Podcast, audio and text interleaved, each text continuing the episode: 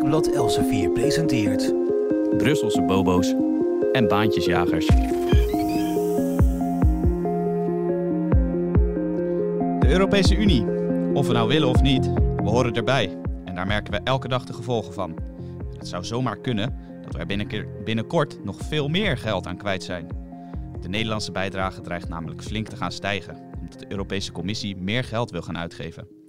Hoe komt het dat juist Nederland daar de dupe van wordt? Hoe groot is de kans dat het ook echt gaat gebeuren? En wat voor gevolgen gaat dit hebben voor Nederland en de Europese Unie als geheel? We gaan het erover hebben met Jelte Wiersma, onze correspondent in Brussel. Mijn naam is Matthijs van Schie en u luistert naar een nieuwe aflevering van de podcast Brusselse Bobo's en Baantjesjagers van Elsevier Weekblad. Welkom. Jelte, jij ook welkom. Jij schreef Hallo. Hi, jij schreef er al een, eh, een stuk over op onze website. Het heeft heel wat losgemaakt. De Nederlandse netto-bijdrage aan de Europese Unie gaat flink stijgen. Hè? Hoe zit dat precies? Ja, de ehm, Europese Commissie die wil graag ehm, eh, dat ehm, eh, 1,11% van het eh, inkomen van alle EU-landen samen het EU-budget gaan vormen. Dat ligt nu nog onder de 1%. Ehm, en het vertrek van het Verenigd Koninkrijk uit de Europese Unie eh, slaat een gat van eh, 12 miljard euro. Want het eh, Verenigd Koninkrijk is een netto-betaler aan de Europese Unie, zo gezegd. Ja. En die twee elementen maken dat rijkere landen, waaronder Nederland, veel meer moeten gaan betalen. Ja, dan hebben we het echt over, over honderden miljoenen euro's, hè? Ja, miljarden zelfs. Nederland is nu netto-betaler met eh 5 miljard ehm, per jaar. En dat zou oplopen eh, tot en met 2027 naar eh 7,5 miljard euro per jaar. Ja, jij noemt Eh, het woord netto. netto-betaler. Leg even uit, wat is Ja. netto-betaler precies? Nou, alle landen betalen eh, geld aan Brussel, een soort eh, contributie zou je kunnen zeggen. En eh, eh, dat bedrag is eh, ehm, veel hoger, eh, maar landen krijgen ook geld eh, terug. Dus eh, je moet je voorstellen, Nederlandse eh, boeren ehm, eh, krijgen ongeveer een miljard euro landbouwsubsidie per jaar. Eh, dus dat eh, geld dat wordt eh, via Brussel weer teruggeploegd eh, naar in dit geval Nederland.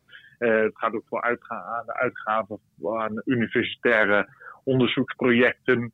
Eh, dus Nederlandse universiteiten krijgen geld uit eh, Brussel. Ja. Ehm, maar- goed, dat is in eerste instantie betaald door Nederland. Maar als je de Brussel ook geld van ons, hoe, hoe- zo, zo is het. Hoeveel betaal je aan Brussel en hoeveel krijg je terug? Dan eh, staat er voor Nederland op dit moment een, een min 5 miljard in de boeken. Dus wij, wij verliezen elk jaar 5 miljard euro via de Europese Unie. Ja, en dat wordt dus straks eh 7,5 miljard als we de berichtgeving mogen geloven.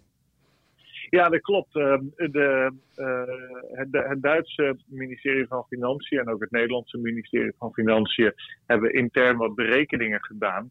Ehm, en eens even gekeken van wa- wat gaat er nou gebeuren als de wens van de Europese Commissie om de EU-begroting te verhogen ehm, en het gat ehm, dat de Brexit eh, laat vallen, het, wegvallen van het geld van het Verenigd Koninkrijk gaat betekenen als, we, als dat eh, opgevuld moet worden. En dan eh, kom je voor Nederland dus uit, eh, uiteindelijk op in 2027 op die 7,5 miljard.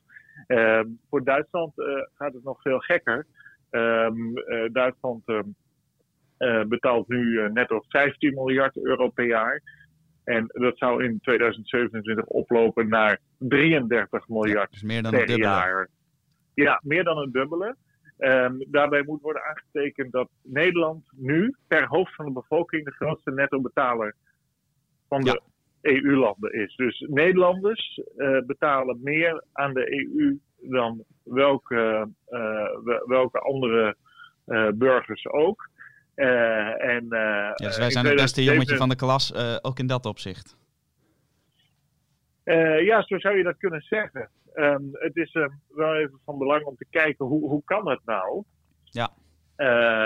En ja, daar spelen, spelen een aantal factoren een, een, een, belangrijke rol.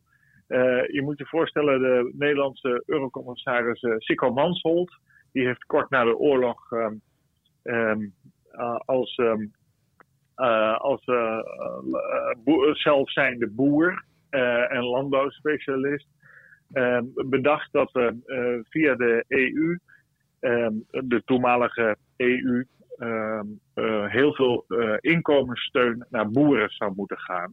Uh, die inkomenssteun was vooral uh, um, zo ingekleed uh, dat het productiesteun betekende. Dus -hmm. boeren kregen betaald voor het produceren van melk, vlees, eieren, granen, aardappels enzovoort.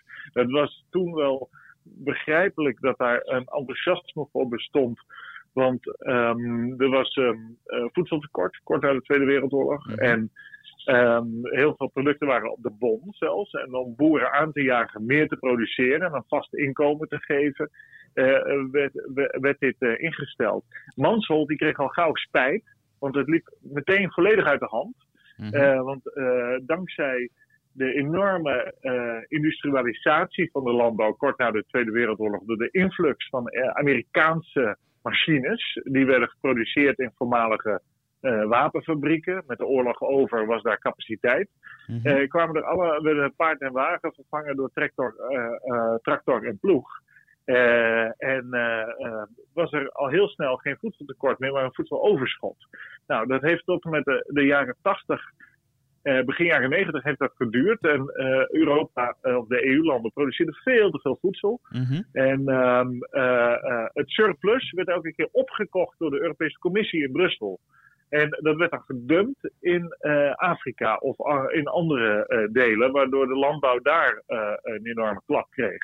Nou, uiteindelijk, ne Nederland was onder dit, deze situatie net de ontvanger. Nederland ontving ontzettend veel geld. Dat wij veel boeren hadden destijds. Om, omdat wij, nou dat niet maar omdat Nederland heel veel produceert. Ja. Uh, en wat is er toen gebeurd? Begin jaren negentig is de eerste commissaris Mac Sherry, uh, landbouwcommissaris, heeft daar een einde aan gemaakt.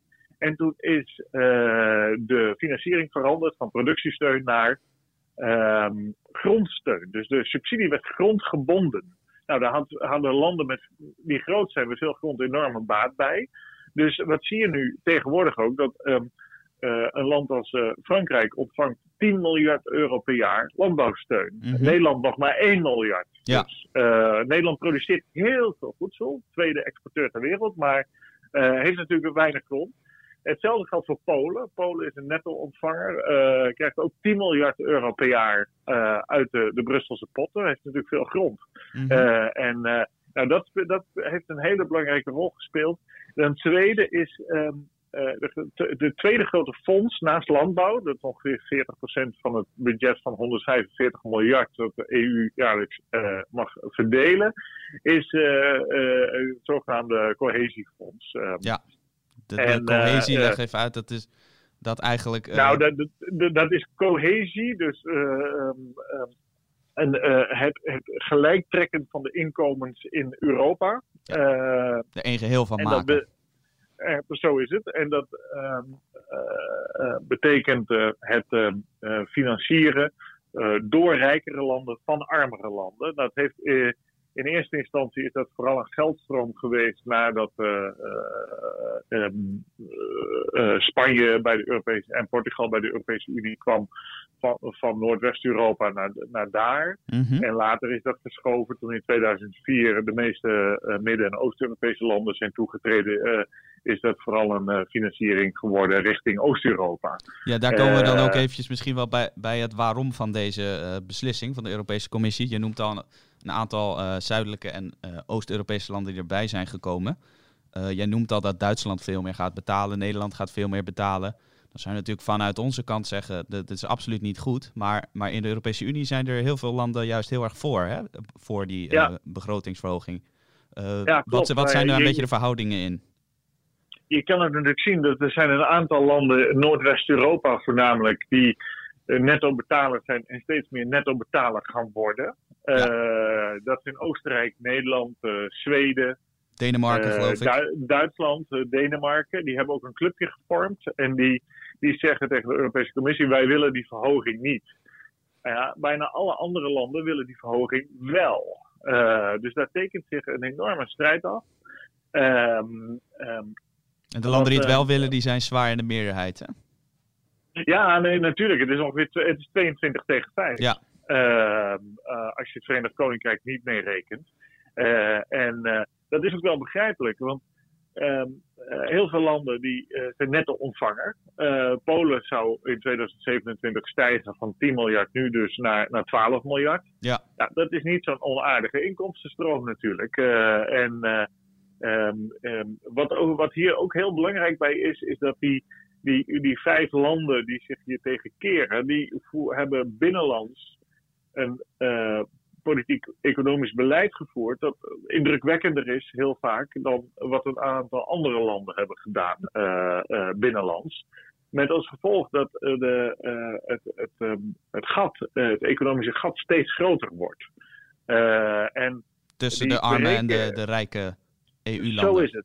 Zo is het. En omdat um, uh, dat geld uh, dat moet worden afgedragen aan Brussel mede berekend wordt op basis van het, uh, van het nationaal inkomen. Ja. Aan landen als Nederland, de, met een van de snelst groeiende economieën van Europa, gaan dus al gauw meer betalen. Um, ja, nog en, even terug naar de, de cijfers. 5 naar 7,5 miljard, we hadden het er net al even over. Jij noemde net ook het ministerie van Financiën dat die berekeningen had gemaakt. Nou las ik toevallig gisteren een, een bericht van uh, Wopke Hoekstra, de minister van Financiën. En die zei dat uh, dit plan onacceptabel is voor Nederland en dat Nederland dit dus ook wil tegenhouden. Acht jij de kans ja. groot dat dat ook gaat gebeuren? Ja, ik denk wel dat het niet op 1,11% gaat uitkomen zoals de commissie voorstelt. Mm -hmm. elk land heeft een vetorecht in deze. Uh, de landen zijn, de 27 EU-landen zijn nu met elkaar in de slag om de begroting voor, van 2021 tot en met 2027 vast te stellen. Dus dat is één keer in de zeven jaar wordt dat vastgesteld en dan is dat het ook. Dat is Ja. dan de begroting. Daar kan je niet meer van en af. eh, nee, dat is het dan.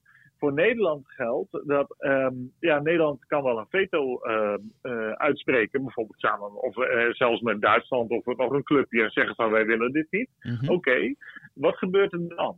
dan? Dan gebeurt het volgende. Dan loopt de bestaande begroting door. Eh, en ehm, in die bestaande begroting heeft Nederland een korting van ongeveer een miljard per jaar. Dat heeft Nederland bedongen uiteindelijk eh, dankzij een president dat is geschept door Margaret Thatcher. Eh, die vond dat het Verenigd Koninkrijk veel te veel betaalde en ze, eh, die zei: I want my money back. En eh, die heeft, eh, die heeft eh, eh, omdat het Verenigd Koninkrijk een eh, kleine landbouwsector had, of heeft, kregen die heel weinig uit die landbouwpot en betaalden ze wel veel. Nou, die, ehm, Nederland heeft uiteindelijk onder eh Balkenende ook zo'n eh, rebate, zoals ze dat noemen in het Engels, gekregen. Van ongeveer een miljard euro. Dat eh, kwam vooral omdat Balkenende, die was net nieuw premier. En Mhm. eh, die, eh, die vond. die, ja, die kende de, de, de Morris in Brussel nog niet zo goed. En die wilde nog niet per se iedereen te vriend houden. En die was doodsbang dat als hij terugkwam in Den Haag, dat hij op zijn sodemieter kreeg van minister van Financiën Gerrit Salm. Dus die zei meteen van ik wil een miljard korting. En die kreeg het ook. Dus die heeft dat er wel Eh, even dus, mooi eh, uitgesleept. Dus we zijn in Brussel ja, niet altijd het ja, zeker. ja, zeker. En er is nog een reden waarom Nederland zoveel betaalt. Behalve die, die verandering in landbouw en die verandering met, dat, met die, al die armere landen erbij. Ehm, ehm, in Edinburgh is een beroemde top geweest. eh, was begin jaren negentig. En eh, Ruud Lubbers wilde heel graag eh, als Nederlands premier voorzitter worden. Die wilde graag naar Brussel toe. Ja. En Lubbers heeft toen bijna alles weggegeven wat hij weg kon geven. Dat heeft Ber- Bernard Bot, die in de jaren negentig als diplomaat voor Nederland bij de Europese Unie in Brussel zat, ook eh, gezegd in, eh, ik denk 99 in een interview in Elsevier, dat eh, Lubbers, omdat hij dat, dat Brussel zijn baantje wilde, bijna alles weggaf financieel. Dus Nederland heeft aan alle kanten slecht onderhandeld. Behalve dan kortstondig in die periode eh Balkenende Salm, waar een korting is bedongen. Maar desalniettemin bleef Nederland, en dat is het nog altijd, netto de grootste betaler aan de Mhm. Europese Unie. En eh, voor mij is altijd de vraag, waarom is dat in hemelsnaam mogelijk en, en nodig. Die, de, de Europese Unie kan functioneren als je vindt dat er een soort scheidsrechter moet zijn en rechtspraak en, en dat er standaardisaties van producten moeten komen, harmonisatie. Vrije handel binnen de Europese Unie. Als je, als je, als je dat vindt, daar, daar, heb je maar een paar miljard euro voor nodig om ambtenaren aan het werk te zetten die, dat, die, dat, uh, die de details organiseren, die rechters zijn als er, om over conflicten te oordelen. Daar heb je niet 145 miljard euro per jaar voor nodig. Sterker nog. Sorry, dan ga ik even, even onderbreken. 145 miljard. Uh, dat is een, natuurlijk een enorm bedrag. Wat, wat willen ze daar allemaal mee gaan doen, de Europese Commissie, met 145 miljard per jaar? Nou ja, dat is precies.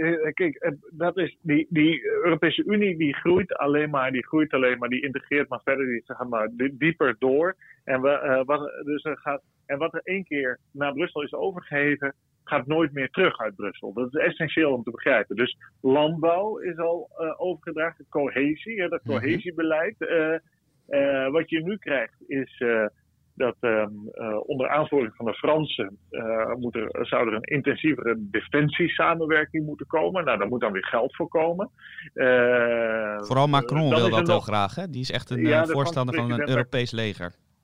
Ja, die wil dat heel graag. Um, dan heb je uh, Frontex, dat is de grensbewakings... Uh, nee, grenscontroleorganisatie moet ik zeggen. Die hebben een mhm. hoofdkantoor notabene in, in Warschau in Polen, waar helemaal geen grens is. Maar goed, uh, die, die, die zouden meer geld moeten krijgen om op de Middellandse Zee en aan de oostgrens de Schengen, het, het, het Schengen vrij reizengebied te, te controleren.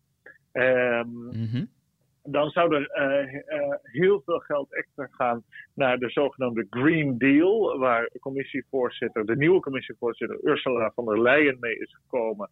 Uh, en dat door Nederland overigens van harte gesteund wordt, al was het maar in de persoon van Frans Timmermans. Ja, daar hebben we laatst een uitgebreide podcast over opgenomen, over de, de plannen van Timmermans. Raad ik dus, u van harte aan om even terug te luisteren. Dus je ziet, een je ziet het, het besta de bestaande budgetten die blijven bestaan. Uh, en de, dat wordt elke keer opgetopt met extraatjes. Nu is het wel zo dat uh, er gaat ietsje minder naar landbouw waarschijnlijk. Er gaat ietsje minder naar cohesie. Maar eigenlijk kan die landbouwsubsidiepoot, uh, en dat is 40% nu van de begroting. En dat cohesiebeleid, dat kan wel worden opgeheven. Al was het maar om de simpele reden, de Europese Rekenkamer heeft het regelmatig berekend. Wat zijn nou de effecten van al, al dat cohesiebeleid? Volstrekt onduidelijk. Er zijn de gekste dingen mee gedaan. Er zijn, uh, en er zijn vliegvelden in Spanje mee gebouwd, uh, waar, waar nooit een vliegtuig is opgestegen of geland. Er zijn geluidsschermen langs snelwegen in Polen gezet, die, waarbij die snelwegen dwars door een bos gaan en waar helemaal niemand woont. Weggegooid geld dus, dus eigenlijk. Ja, natuurlijk is het weggegooid geld. Het is uh, absoluut niet nodig. En als een land geld nodig heeft, als hij zegt van nou, ik wil een snelweg aanleggen en ik heb er geen geld voor, dan zijn er allerlei uh, instrumenten voor. Je kan zelf een investeringsbank opzetten als land. Er is de Europese investeringsbank, die met garanties van de EU-landen en ook met andere, uh, voor andere landen investeert in uh, projecten. En die worden keurig dan terugbetaald. Want die EIB, die, die investeringsbank, die, die financiert alleen projecten die uh, rendabel zijn. Dus die, die kijkt heel goed, uh, is dit geen flauwekul? Is het, en die willen hun geld terug. Dus dat is een veel verstandiger route om te gaan. Dat hoeft allemaal niet van onze belastingcenten, om het maar even kort te zeggen. Nee, dat is, dat is, dat, is absoluut niet nodig. sterker nog, je, je, je kan be, betogen dat, stel nou dat die 5 miljard die Nederland afdraagt en die mogelijk opgelopen naar 7 miljard in, onze, uh, in Nederland in de zakken blijft. Dan blijft die in de zakken van Nederlandse burgers en, en bedrijven. En die kunnen dan bijvoorbeeld besluiten om in Polen een, een vestiging te openen met dat geld. of die kunnen bijvoorbeeld besluiten om Poolse producten te gaan kopen met dat geld. Mm -hmm. dus uh, want het is een verlies van koopkracht en investeringskracht natuurlijk in de, in de landen die netto betalers zijn. Ja. Uh, maar goed, hoe het spel gaat uitspelen uh, wordt nu spannend. Um, Zeker. Gunther, Gunther Uttinger, de commissaris nog altijd, maar hij vertrekt straks, een Duitser CDU, die vond het allemaal maar leugens, deze cijfers. Nou, dat is het niet. Maar ja, zijn bevolking wil natuurlijk ook niet dat de bijdrage gaat verdubbelen. Dus dat is logisch nee, dat hij dat zegt. Uh, nou, ik weet niet of het logisch is om de, dat hij dat zegt. Het is wel, wel uh, karakteristiek voor uh, de Europese Commissie dat als um, um, een aantal feiten op tafel komen, dan um, wordt dat meteen weggezet als leugens. Dan, dan, schrik je toch wel weer over de houding al daar. Dat was geloof ik de Financial Times, hè? De, de, Britse krant die dit nieuws als eerste bracht. Dat is, ja, ingestoken door de Duitsers hoor. Het Duitse ministerie van Financiën. Die heeft dit ingestoken. Je moet je voorstellen, de ministeries van Financiën in de meeste landen, en de netto betalende landen, zijn de meest, het meest kritisch vaak over Europese integratie. Terwijl de ministeries van Buitenlandse Zaken meestal het meest uh, positief zijn over uh, eh, EU-integratie. Dus uh, daar speelt ook een interne strijd. Dus het ministerie van Financiën in Duitsland, in Berlijn, heeft, heeft dit even aan de Financial Times doorgespeeld. Uh, zodat, die, uh, uh, zodat ze zeker wisten dat iedereen in Europa dat meekreeg, dit bericht. Dat wat jij zegt over het ministerie van Financiën, dat is vaak kritischer dan andere ministeries. Dat zie je natuurlijk ook in Nederland. Dus met de uitspraak van Wopke Hoekstra dat, dat dit onacceptabel is. Nou, dan zou je zeggen, als Hoekstra het in ieder geval voor het zeggen heeft, dat is nog even de vraag, dan gaat Nederland daar dus alles aan doen om daar een stokje voor te steken. Ja, de, eh, de, de praktijk leert dat er meestal een compromis uh, uh, uitkomt. Dus de commissie zet, die doet een voorstel, meestal gesteund door Frankrijk. Want ze willen wel rugdekking hebben. Mm -hmm. de commissie weet dat de meeste landen het voorstel dat hebben gedaan steunen. En dan moeten die andere vijf landen die we eerder genoemd hebben, ja, het toch een beetje kiezen of delen. En stel nou dat uh, Nederland, uh, Duitsland, Oostenrijk, Denemarken, Zweden erin slagen om, uh, om de begroting ietsje lager te krijgen. Nou, Duitsland heeft al gezegd, wij gaan akkoord met 1% van het mm -hmm. Europese inkomen. Ehm, dan nog gaat Nederland meer betalen, dan nog gaat Duitsland meer betalen. En dus het zou zeer goed kunnen dat het compromis daarop uitkomt. En dan zijn we... Um, uh, komt, de, komt er compromissen voorlopig niet. En uh, het, compromis ligt er nog niet. Uh, de voorzitter van de Europese Raad, Donald Tusk, die was daar al duidelijk over. Dat hij verwacht niet dat er dit jaar nog een akkoord over de begroting 2021-2027. Mm -hmm. dan. dan, ja, dan continueert dus de begroting die er nu is. En dan gaat Nederland ook meer betalen. Dus wat er ook gebeurt, uh, Nederland gaat altijd meer betalen. Nou, dat is een, uh, een weinig, weinig hoopgevende conclusie om, om de podcast mee af te sluiten. Maar we gaan het natuurlijk met, met Argus ogen volgen wat, wat er allemaal gaat gebeuren met die begroting en met het Nederlandse verzet. ik wil je hartelijk danken, Jelte, voor deze uitleg bij de begroting. We spreken elkaar binnenkort weer. Ik wil u ook hartelijk danken voor het luisteren. Mijn naam is Matthijs van Schie. En u luistert naar een aflevering van Brusselse Bobo's en Baantjesjagers, een serie van Elsevier Weekblad. En wilt u nou uh, niets missen van onze podcasts of van onze andere podcasts, dan kunt u uh, zich abonneren op Elsevier Weekblad via Spotify, iTunes of op YouTube. Maar u kunt ook surfen naar onze website www.elsevierweekblad.nl slash podcast. Tot de volgende keer.